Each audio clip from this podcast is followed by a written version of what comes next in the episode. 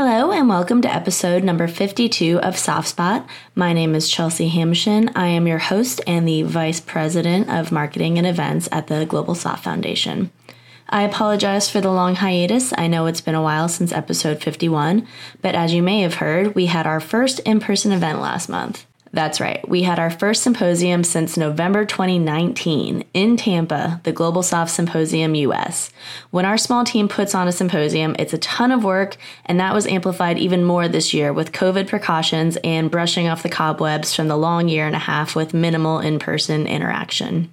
But it went really well. We brought together over 270 members of our community from over 20 nations, had 20 plus tabletop exhibitors, plenty of outdoor networking in some wonderful Tampa weather, and a full day of hybrid speaker sessions featuring leaders from across the SOF community presenting both virtually and in person.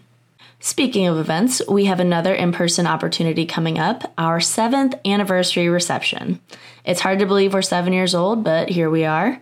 We usually hold this reception on the Monday of SOFIC Week, and even though SOFIC is only happening virtually this year, we decided that we don't want to break tradition two years in a row.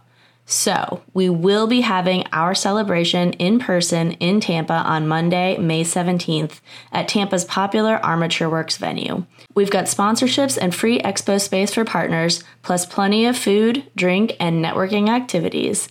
So, visit gsof.org to learn more and get registered. And then if we want to break it down, The Global SOF Foundation. best. My immediate reaction was, "This is I this awesome." Idea. The Special Sound Operations Professional Community. Association for Special Operations. You have our support. Let's move. Welcome to SOF Spot. One thing that we've been doing consistently throughout the pandemic is finding ways to share key stories from special operations history. One way we do that is through SOF Stories Live, which stream live to our YouTube page once a month. And then if you miss it, we keep it up there so you can still watch it, just not so live. But they're really interesting stories that we want to capture. So we did and we do. In this episode, I'm going to share excerpts from two of those stories, and then if you want to watch the whole thing, I've linked to our YouTube page in the episode bio. The first one features men who took part in Operation Just Cause in Panama in 1989 and 1990. The United States invaded Panama in an attempt to overthrow military dictator Manuel Noriega, who had been indicted in the U.S. on drug trafficking charges and was accused of suppressing democracy in Panama and endangering U.S. nationals. Noriega's Panamanian Defense Forces, or PDF as you'll hear them called, were defeated, forcing the dictator to seek asylum in Panama City, where he eventually surrendered on January 3, 1990. The moderator that you'll hear is Master Sergeant retired Mark Stevens, with speakers CW5 retired Randy Jones, Sergeant Major retired Clifford J. Bailey, and Sergeant Major retired James Jim Moy. to get into the meat of this whole thing, know, and I want to go through it with each one of you. But what were your what were the the different missions you were given, and what were some of the major challenges you had, and and like you know, what was your problem solving, or how did you solve them, Jay? Um, as I mentioned earlier, um, the first thing for us was getting over to Albrook Airfield from Battery Pratt, uh, Fort Sherman. Uh, we moved up first thing in the morning, and once we got to Albrook, we lit, linked up with our sister unit, C37, which happened to be the CIF that you know was already stationed down there. Mhm. Um, so they was already pretty much given all their missions, and we just fell in on it because they started running short of personnel. You know, between the radio towers, the TV towers, and the uh, Pacora Bridge. So I was attached to one of the teams that was going to one of the radio towers slash TV stations to cut off the communication links between uh, Noriega and some of his outstations and um, their PDF elements. So um, pretty much uh, we just started loading out our gear, um, prepping all the helos, and you know getting our target sets ready. Um, you know, leading right into the mission, um, and Rick can probably attest to this, is that H hour is supposed to be around one o'clock in the morning, something around there. But uh, pretty much all hell broke loose a little bit earlier than that. So rounds started coming through the, the Albrook hangar, and um, our helo was only able to get one fast rope onto it. So it was on the other side of the door, left side of the door. Um, they just told us to launch and get out of there and just go straight to our targets. So we loaded the helos with the gear we could grab and all of our uh, all our equipment and anti-tank weapons, everything we needed to, to, to conduct the mission. Um, the funny part of this is, like I said, you, know, fast forward just a little bit, uh, we get to the target and it is dark as I don't know what. And, you know, we post them in fast roping. Of course, I'm on the door that doesn't have a fast rope, right? So we're pulling up, we're pulling into the field over there by the, by the radio tower, like everything was planned. And uh, the other team goes out, you know, rope goes out, they start sliding down the rope. We look over the other side and it just looks like the kuna grass. Remember the kuna grass is like four, five feet tall, maybe at the most six feet tall. And they said, oh, we can jump from here, be a soft landing. Well, the first guy goes out on my side and he just disappears. I don't see him anywhere. I'm like looking back at the second guy. It's like, well, we got to go. So I jump out and I must have fell like 10 to 15 feet. And it ends up being the, um, the baby bamboo trees. So it ended up breaking all of our falls. But in the meantime, it was like a yard sale because the anti-take weapon I had on my back, it got ripped off of me. My helmet got ripped off of me. My sling was snatched off my weapon, but I was holding on to so tight, you know, landed on the ground. And it was just like a Three Stooges movie, you know, going into the target at first, you know, because people was falling on top of each other coming out because of the way the ropes were landing and everything. But uh, we uh, we moved the breach to the radio tower. And I forgot to mention, we did have a tech with us um, because they were supposed to, once we breached, they were going to go in, remove tubes and everything to shut down the towers. So we moved the breach. We get up there, and like a real good engineer, I guess they must use a P for plenty on the door charge. And once that door charge went off, it just went maybe 20 to 30 feet through this uh, through this facility. Um, so there was pretty much no need for the tech guy to come up inside there, but he comes up and just gives a thumb up because the door done all the damage that it needed to do so we didn't have to remove any tubes out of it. So um, pretty much mission accomplished for that night. Radio towers down, and uh, we just sat up there uh, the rest of the night until we got picked up in the morning time. How about you, Jim? Yes. Uh, sorry, trying to find the mute button. Um, yeah, my team. I was just very fortunate to be on a team that was uh, chosen of a, as part of a 23 man force going in to rescue Kurt Muse. Uh, he was an American citizen uh, held captive by Noriega. Um, it's a long story. He wrote all about it in his book, uh, Six Minutes to Freedom. Good read. But uh, he was a true American patriot that got caught up in the political turmoil. We uh, this mission was a top priority, not just because of the, his status, but he had been assigned a prison guard to specifically to torment and execute him if the Americans tried any to pull anything. And um, so, if the invasion kicked off, it had to be in the opening shots.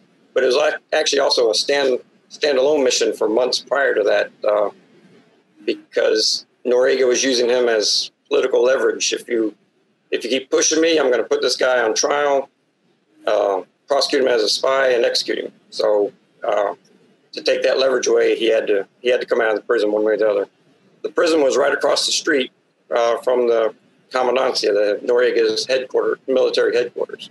So it was a, a, challenge. If it didn't go with the invasion, it would have been a, a, a fight. My actual job uh, on the mission was um, part of the roof security team. Uh, each of us had a um, designated guard tower to uh, control and then eliminate any hostile uh, actions in our sector as they presented themselves. A group of us had to um, had to also prep to do a follow-on mission to clear the whole prison. If Muse wasn't found in a cell, we were going to uh, to go down and clear. And in those days, you didn't clear with saws and 203s and stuff. So we had to develop uh, uh, gun gun light mounts for the saw, the 203s, um, the uh, aim point mounts for a saw, um, that uh, the gun lights, remember, were big C cell batteries. They were they weren't the little LEDs, so that was uh, somewhat of a challenge. But uh, I'd have to say the major challenge we had for this mission was the lift restriction of the little birds. Uh, we had to have the plan was take 23 in and bring 24 out. And maybe Randy can expound on that more, but uh, we didn't have the five blade little birds uh, yet, and with their performance. Um, so we had to weigh in uh, every single rehearsal, and there's a guy standing there with a clipboard, and you if you couldn't add an extra magazine, uh, an extra frag, or a candy bar, they they had it written down, and uh, it was that tight, and it and it became a factor during the mission itself. But um, one night, in fact, uh, we were rehearsing on the the elementary school on the base had a pretty much uh, the size of the prison, and a little bird took a tail strike because of lift, uh, which was a CI nightmare because the kids are coming to school in a few hours. Um, but the next day was the amazing part as I sat in the hangar and the pilots and mechanics are pulling out instruments. You know, we got two of these, we don't need that. Uh, who needs a cannibular bearing? Who wants a fire extinguisher in a combat zone? And but they're trying to give us every advantage they could. Uh, if we were going to hang it out there, they were too, and that's you know one sixtieth way. Um, so in fact, I think I know two of the birds only had one pilot on it on the rehearsals. I can't remember if um, if the actual mission went with one. One some of them had one pilot. Maybe Randy remembers. But uh, that was the big challenge was just the weight. After that, it was just uh, looking for Elvis missions as Intel developed about where Noriega was is a bunch of follow on. Got it. How about you, Randy? Randy Jones. You just mentioned something that uh, made me remember. We had uh, weight limitations with the AH-6, you know, the light, light light attack aircraft as well, and it. We've since modified those aircraft. They got better engines, transmission, and I got six blades on them instead of five, and uh, got a four-bladed tail rotor and they've increased the gross weight. When we first started flying, it was 2,280 pounds, and now it's well over 4,000 pounds. So, uh, but we throw more stuff in there. We we double the weapons capability with wing stores and stuff. But that was one of the innovative things. But what was happened on this particular mission? We three of our targets were within you know 10 or 15 minutes of Howard Air Force Base. Three of the four close air targets. My target, which was Rio Hato, was 70 miles away. And there were no friendly forces down there. It was all bad guys. It was a MEC infantry unit and, uh, and of course, whatever airfield security forces they had.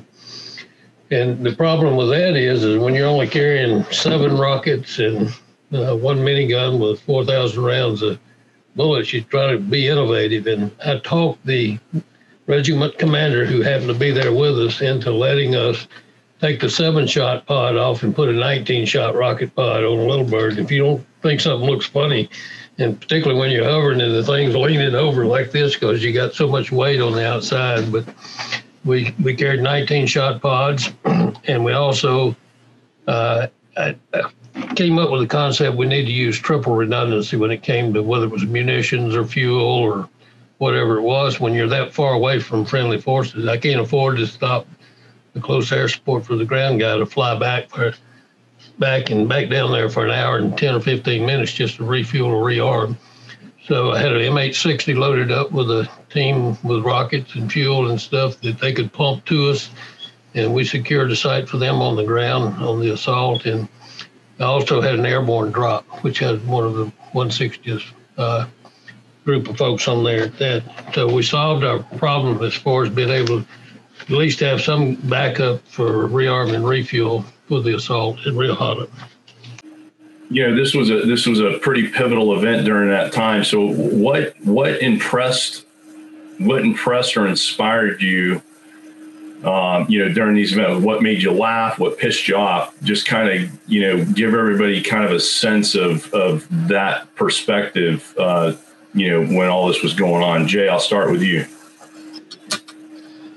I would say what impressed me the most is not having work with another team or a unit, um, because you know you know you have your your usual team ODA seven twelve. You know you might work with just teams within your company, but not with a company outside of that. So I would say what impressed me the most was, of course, always the professionalism they treated me with, with the outsider coming into their team and how they brought me in and how fast we came to understand one another, and overall, um, how you know we conducted the mission without any rehearsals. If you think about it, this happened so fast from our perspective that we were able to carry out. I don't know how many missions there there were that night. At least eight or nine missions going on at the same time across the board.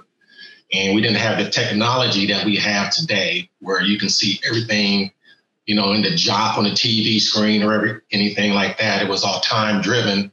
Yeah. Or, you know, you had your codes, whatever it is, then you knew people were in place to do what you need to do. So I think that, you know, looking back, that is really impressive how we pulled that off so fast without with the technology that we had back then. And pretty much what I would say funny part, you know, of course, besides the story falling out of a helicopter with, you know, everything getting pulled off of you and the breach was, uh, like I told you before, you know, our SOC South commander, Colonel Jacobelly, great guy. He kind of reminds me of um, our old unit commander, um, tall, lanky guy. Uh, but uh, I guess he wanted to troop the lines one day uh, over on Albrook. That was the morning of the 19th or day of the 19th, if you will. And uh, I think, like Rick had mentioned, something had happened someplace else on the other side of the airfield. So he decides to jump into this APC, you know, commander vehicle with the hatch on it and everything. So he's driving across the field over there, and you can see this thing just dip. And I guess they forgot to tell him you need to latch that latch back there.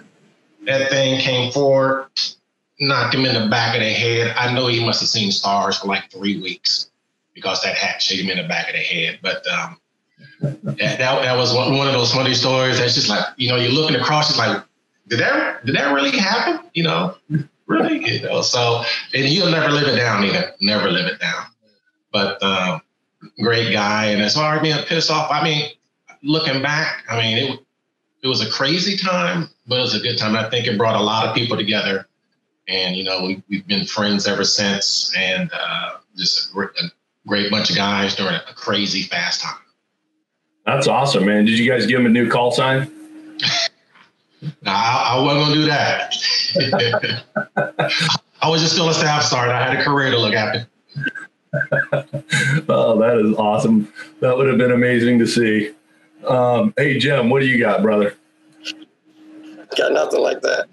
Oh, I guess uh, what made me laugh, not at the time it happened, but uh, we landed on the prison roof, and I ran to my position, and uh, the whole prison's lit up with Christmas lights. I mean, who does that? Who puts Christmas lights on a prison? All I could think of was the movie uh, John Belushi in 1941 saying, "We got to put out these Christmas lights," shooting up the town. um, the other, uh, you can see them along the forward edge of that picture there. There's it's hard to see. The sparkles in the bottom corner is my 203 round going off, but uh, all those other lights are the Christmas lights. They uh, they went out somewhere between the green and red tracers. They went out uh, as well. But um, the the other funny thing that wasn't funny at the time was uh, the, cor- the corner where I was at had a little bitty six inch wall for me to take cover behind. Whereas everybody else had this big four foot wall. Okay, so maybe it wasn't six inches. I didn't know you were going to show the picture, but you can see it does drop down. And uh, I, I remember looking over at Chris with the Mag 58, and he's he's hid behind that real big square thing with all that cover. And and I just was like, man, who, who gave me this spot? But uh, yeah, it uh, it it was in the intel. You can see it there, but uh, it, it just didn't dawn on me. The um, the thing that impressed me the most about this was uh, was the intel. The, uh, the, the duration of the captivity uh, made it such that people were allowed to visit Kurt, and they were obviously trained. Some were trained assets for collecting. They came out with highly detailed information. Uh, the bottom of the screen there, you see uh, the mock-up of the prison that was made in uh, Hurlburt. It only has the two stories because of um, that's all we had to fight down to to get to him. If we had to go to the bottom floor, the third one, uh, it it was just broom clearing as usual. So, um, but not that I had a lot of experience at the time, but say compared to the the mission, the hostage missions in uh, Beirut that we'd also been training for during this time, um, this was a cakewalk. I mean, we knew uh, which side of the door the hinges were on, you know, you name it, uh, and often with pictures to go along with it. So the uh, the intel was was phenomenal, and um, the uh, uh, we also had desensitizing flights on the that we could fly with the pilots. They had to be done in the daytime in Blackhawks, but it allowed us to see the uh, the train, the the uh, streets, the numerous cemeteries with all the cover and concealment they offered around the building, and um, and it desensitized the the guards to a helicopter flying over the building low and slow, and you know nothing happening. So it it uh, seemed to work, but it was a, a big help to us. That's awesome. Hey, Randy, same thing to you. Yes, sir. of course, there was a couple of things that made me kind of angry. The main thing that made me angry before we launched, just before H hour, somebody mentioned it on an unsecure radio coming over. I won't point fingers at who it was. And we got an order to up H hour by 30 minutes. As I say, all the rest of my teams only had five or 10 minute flights from Howard to get to their targets. I had 70 mile flight over water. Uh, and we were able to I mean, but I mean, we were cranking. We were we were burning some hot turbines that night going down. We managed to make up about 15 minutes on the route down. And uh, again, that that one radio call really compromised my end of as far as I was concerned because they knew we were coming at that point because stuff was already going on back in Panama City, and uh, and we took a lot of fire going in. I mean, a heavy ZSU fire going in, but thankfully the H-64 that accomplished um, a company that got tagged on at the last minute. Um, and they didn't get a very good S2 brief, which I, you know, another one of my points of anger. That the S2 had information that I didn't get either about this target site. It wasn't until after we returned that I found out about it. So my comment the hot wash was that he was exact 100% successful in keeping enemy information out of the hands of friendlies. So anyway, I'd like to digress to a little bit of humor here, though.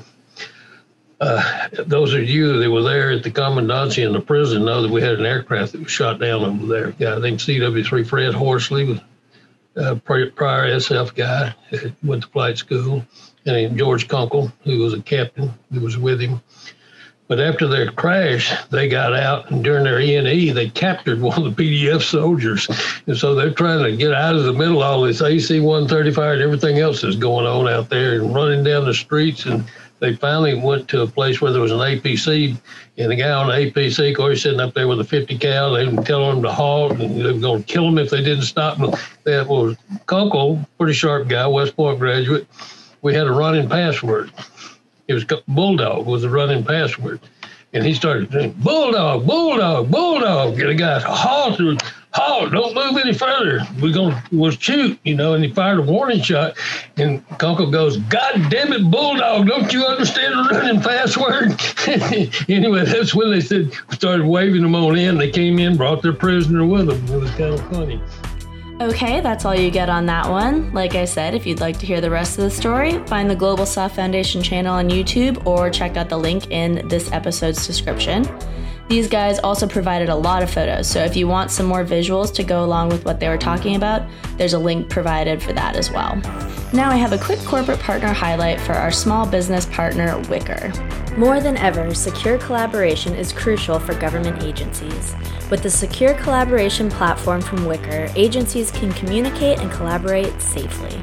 Wickr has an understanding of the threats the federal workforce is faced with and is the communication Swiss Army knife your agency deserves. Video calls, text messages, collaboration rooms, all in one hyper secure platform, the only US based company that meets the NSA's recommendations for choosing a secure collaboration platform. Get more information today at wickr.com.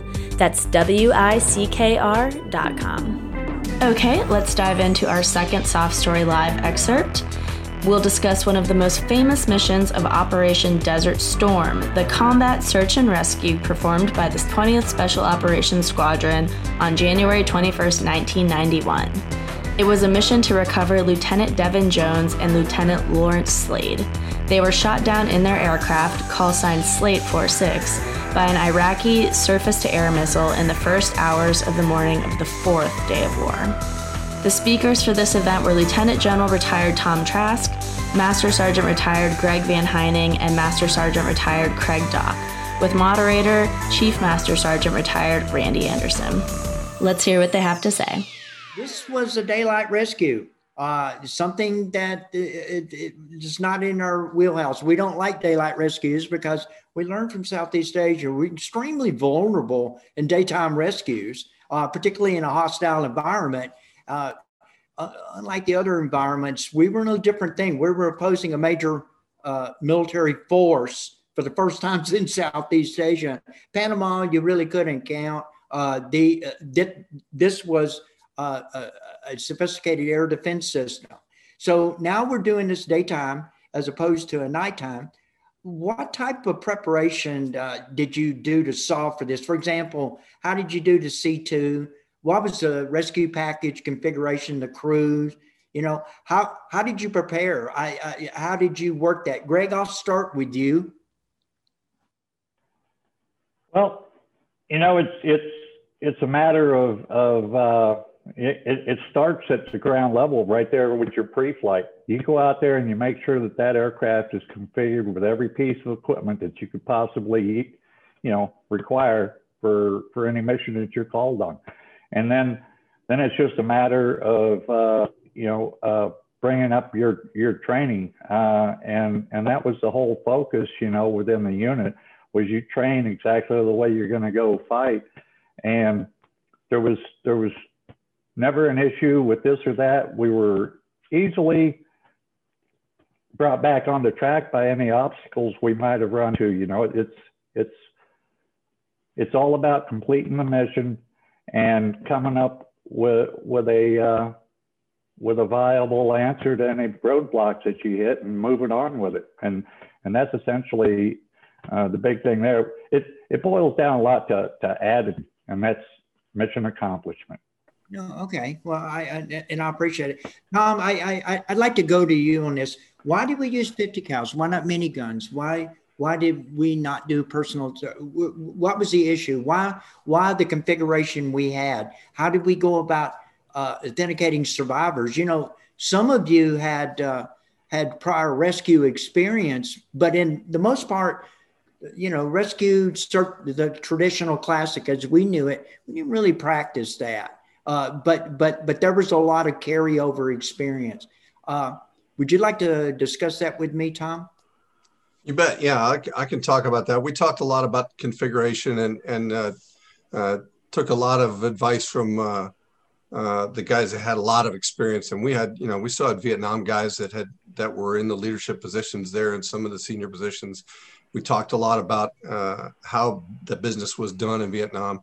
You know, in Vietnam, they didn't use 50 cals on their 53s because the environment was completely different. A minigun was much more appropriate in Vietnam, where you're going to have short range, you're in a tree line, you've got that to deal with. But we knew we were going to be operating, particularly in daytime, where you could see for 30 miles and everybody could see you for 30 miles and you needed a defensive weapon that could reach out you know, with the range of a 50 cal uh, you know to allow you to kind of break away from any kind of threat situation typically our weapons with 350 cals mounted on the 53 are mostly designed to help you break contact uh, in a situation so you can get away. So the, the 50 cal was the obvious choice. We didn't normally fly 350s back at home, but that was what made sense in the desert there. And it was really the first time going into the Gulf War that we thought about it from that perspective.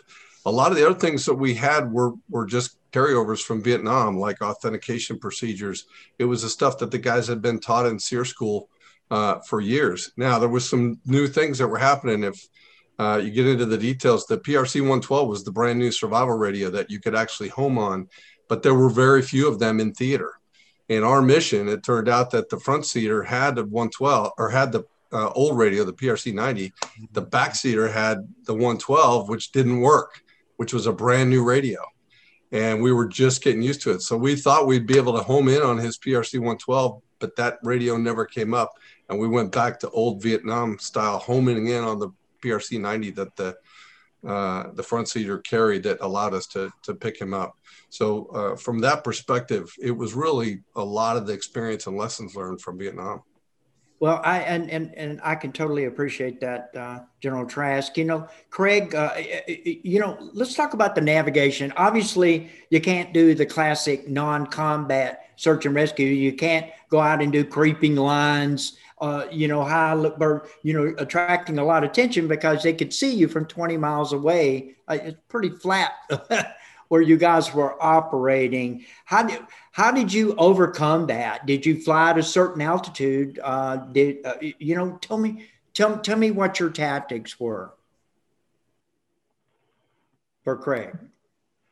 Okay, yeah, for Craig. So, uh, you know, uh, back then I was a tail gunner, so I was kind of, uh, you know, just trying to take a lot of that in as uh, the mission unfolded. Now, uh, keep in mind, uh, just as the general said, we had a lot of uh, Vietnam era TTPs to employ in that situation.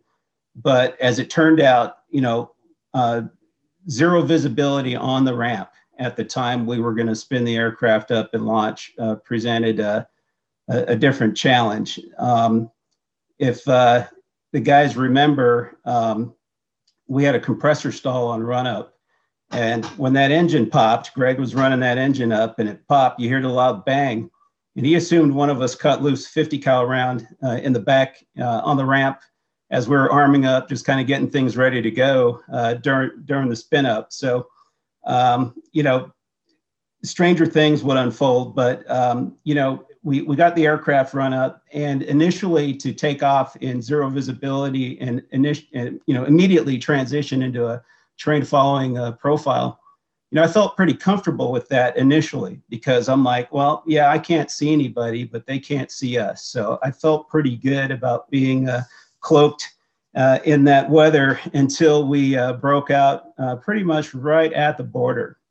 Um, so then things got interesting. You know, we, we kind of dropped down to a, a lower altitude. Um, typically uh, day tac uh, just to get some visibility and things we might be around 100 feet or 80 feet but uh, we weren't far uh, north of the border when uh, the radio chatter spooled up and we were told that uh, a mig was inbound had us locked up and we are probably going to get shot at so at that point it got pretty exciting um, a quick discussion that i recall up front between um, tom and mike were well you know if we snap south towards the border, how close to the border are we going to get before he catches up to us? You know, at whatever he was doing, 500 knots or something. It's like, well, not very far. So the decision was just made to get lower at that point and keep trucking. So we were down around, I don't know, 15, 20 feet uh, for the rest of the day.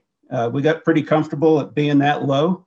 Um, and uh, that's just one of the things that happens in real time when you just got to make an adjustment and make it work. But funny you should say that we, we should not have been out there uh, doing traditional, you know, SAR uh, patterns like a creeping line or expanding square. But as I recall, um, you know, initially we didn't have a good fix on the survivor. Um, overhead uh, capabilities, air breathers, we could hear AWACS, uh, maybe some other fighters were, were further up in the cap um, trying to make contact, but we were given vectors a couple of times to, to hit a different coordinate and literally search that area. So so we did start kind of sweeping across the desert and poking around and uh, and uh, you know every now and then we'd see something interesting. I think we saw an ejection seat or something out there. We made a landing, poked around at it. Uh, so um, things just kind of evolved. You know, we had to roll with it you know, every 10, 15 minutes, it was a different thing happening that we made decisions and we adjusted our, our tactics accordingly. Hey, Randy, if I can jump in and just add to that, because you talk about the daytime element, this was the first day that we'd even sat alert in daytime.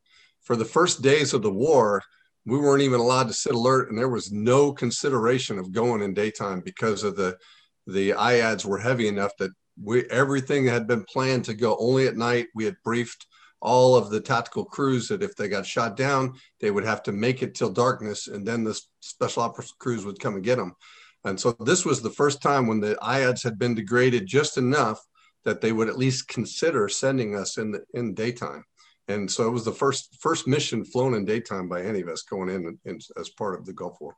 Well, I, I, and and thank you for that, uh, General Trask. I appreciate that. Now, your crew configuration, obviously, you got two pilots, two engineers. uh, and, and, and two gunners on, uh, for the audience uh, on an MH53 payload.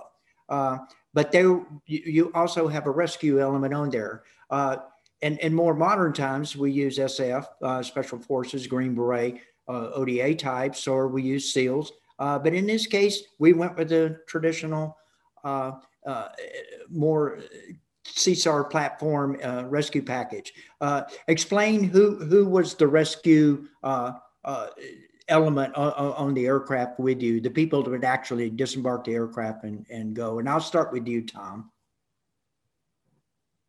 Yeah, so you know, as those Air Force CSAR units had shut down, the pararescue community had not condensed. So there were lots of PJs out there that didn't have uh, helicopter units to be a, attached to anymore. So we, we actually had a fair number of PJs that were deployed there. So the, the tactic we came up with, which uh, was to add two PJs as the standard configuration. So we had two added to our aircraft, our wingman, uh, Mike Kingsley's aircraft had two. So uh, the two guys, Tom Bedard and Ben Pennington, were the two guys. I believe they, and you guys correct me if I'm wrong, but I think they had come out of Kadena uh, they were not part of our squadron. They were just part of the PJ task force that was formed to help us do the CSAR piece. And they weren't integrated into the air crew like they had been in the rescue days, uh, you know, prior to the Gulf War. So they were largely passengers on the airplane during the tactical uh, employment of our mission, and then were there to to do the uh, actions on the objective, to pull the guy in, and then to treat him uh, with the medical pieces if that was needed on the way back. You know, uh, in, in, in the broadcast, I appreciate that, General Trask. You know, uh, Greg, uh, it, who who was the PJ in that uh, in that uh, opening film clip? I, I think Chelsea has a picture of that also. That that you could, you know, who is rescuing the pilot? Who who who was that pararescueman? Yeah, we we had two uh, pararescuemen on board. Uh, um, Tom Bedard and uh, Ben Pennington.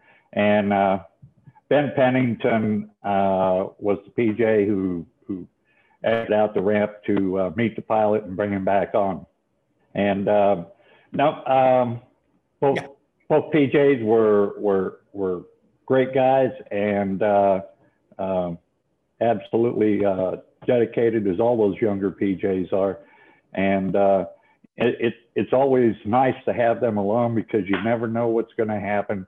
And you're talking about world class uh, paramedic uh, skills right there at hand, you know, to help you out if, if you've got somebody that gets wounded on board the aircraft, crew member or anybody else. Awesome. Uh, now, guys, uh, now that we did this, and, and, and Craig, I'm going to address it to you first. What impressed you or inspired you during the mission? What made you laugh and how did the crew communicate their concerns during the rescue?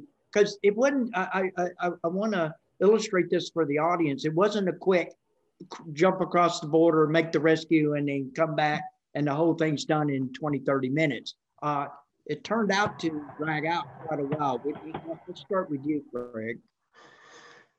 Yeah, um, you know, it was uh, pretty dynamic. You know, on, on the way in, again, I, I, said earlier, we did not have uh, an initial fix on the survivor. Um, we didn't know exactly where he was. So uh, as we as we drove in, uh, initially, uh, you know, um, the A-10s that would have been uh, covering us in that rescue role had weather delayed back at the base where they were launching from. So um, my perception was that we were actually in there alone, single ship uh, to begin with, until uh, the MIG cap uh, got busy. Uh, they scrambled some F 15s in our area to chase the MiG out. And one F 15 actually dropped down to about, you know, I don't know, about 2,000 feet or so and circled around us, you know, waggled the wings there and uh, got a visual on him. And that was the first time I felt like there was actually somebody in the airspace with us that could actually help us out.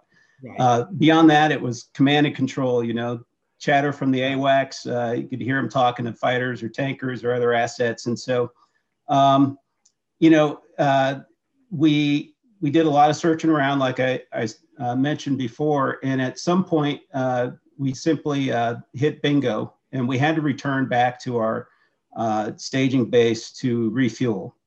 So on our egress from the the area um, working our way back towards the border. Um, luckily, um, people were ready to get in there uh, if the situation would allow. We had a tanker hanging out right on the border, was running up and down, just in case uh, there, there was uh, potential to, to send them in. Uh, but we were able to get out uh, with our uh, min fuel make it back to the base and hit the hot refueling pits. and that's when things began to change. So, so we spent a, full mission, you know, bag of gas, as we like to call it, in in the area. Uh, we're back out refueling, and that's when uh, the radio chatter picks up where the A-10s had then gone over us and deep down into the uh, battle space, uh, uh, made radio contact with Devon Jones at that point and began to authenticate him. And when I heard uh, chatter from the AWACS talking about the authentication process over the radio, um, you know, I got pretty excited. We are refueling. We had a few minutes left in the hot pits. Uh, we had another aircraft that just arrived uh, and uh, cocking their bird for alert. So, um, you know, things were about to change. Uh, we're about to get the opportunity to go back in this time as a two ship formation with some mutual coverage. Uh, it's always good to have your buddies with you. And um, and the A-10s were now uh, in in the airspace where they're going to be able to provide some support as well. All right, that's all you get for now, but like I said, if you'd like to hear the entire SOF Story, you can find it on the Global SOF Foundation YouTube page. Enjoy! SOF Spot is brought to you by the Global SOF Foundation, a 501c3 based in Tampa, Florida. If you liked what you heard, subscribe and give us a five star review. If you're new to us, you can find out more about the foundation at gsof.org. That's Golf Sierra October Foxtrot.org.